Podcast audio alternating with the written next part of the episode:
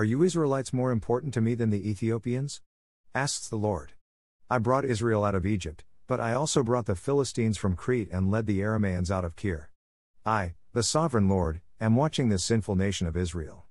I will destroy it from the face of the earth. But I will never completely destroy the family of Israel, says the Lord.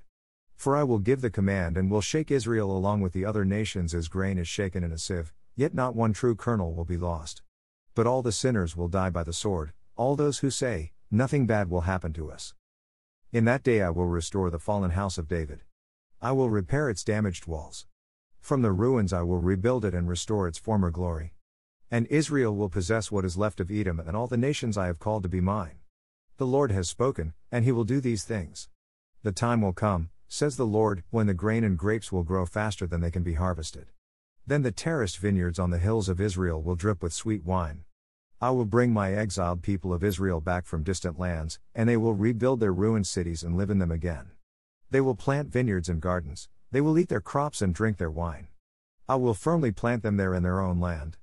They will never again be uprooted from the land I have given them, says the Lord your God. New Living Translation Guild. Doom and hope, judgment and grace, suffering and glory. These are the movements and rhythms of the Old Testament prophets. The great sin of Israel, which warranted divine wrath, was not only that they trampled on the poor and needy. On top of it all, they saw nothing wrong with their way of life. This profound lack of awareness, rooted in the spiritual blindness of greed, is what led to judgment. It would take the form of having the Assyrian Empire come, seize the land, and take the people away to a place where they would have no chance to oppress others. Sadly, death would come to many. Greater than the work of restoration cannot begin until a problem is fully faced. Greater than. Greater than Dan Allender. The sin of oppressing others and believing there's nothing wrong with it comes with severe consequences. The people relied too much on their ethnicity.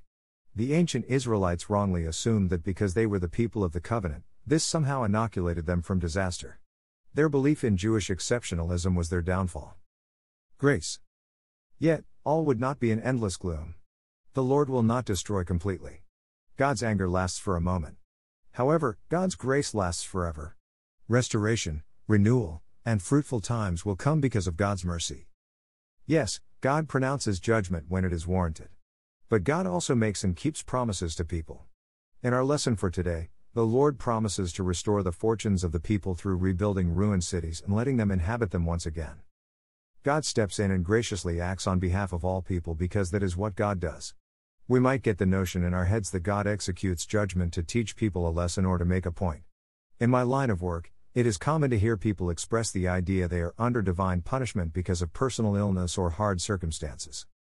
God, however, acts independently out of a vast storehouse of righteousness and mercy. The Lord maintains holy decrees while showing grace to the undeserving. The nation of Israel, in the days of the prophet Amos, deserved only judgment, not grace. It seems to me God would have been completely justified to never restore or renew a recalcitrant people.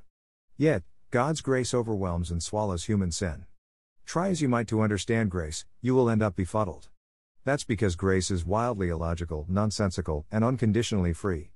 Grace shows radical acceptance where there ought to be only the punishing fire of hell. Gratitude.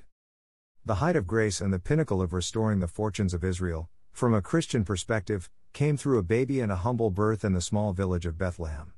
Jesus came to save the people from their sins. God acted by entering humanity with divine free love so that there could be new life and fresh hope. So, let grace wash you clean. Allow mercy to renew your life. Receive the gift of gracious forgiveness, merciful love, and divine peace. Look ahead and see there is hope on the horizon. Give thanks for God's indescribable kindness. Merciful God, although you are careful to uphold your great holiness, your mercy extends from everlasting to everlasting. May the gospel of grace form all my words and actions so that true righteousness reigns in my life through Jesus, my Lord, in the power of the Holy Spirit. Amen.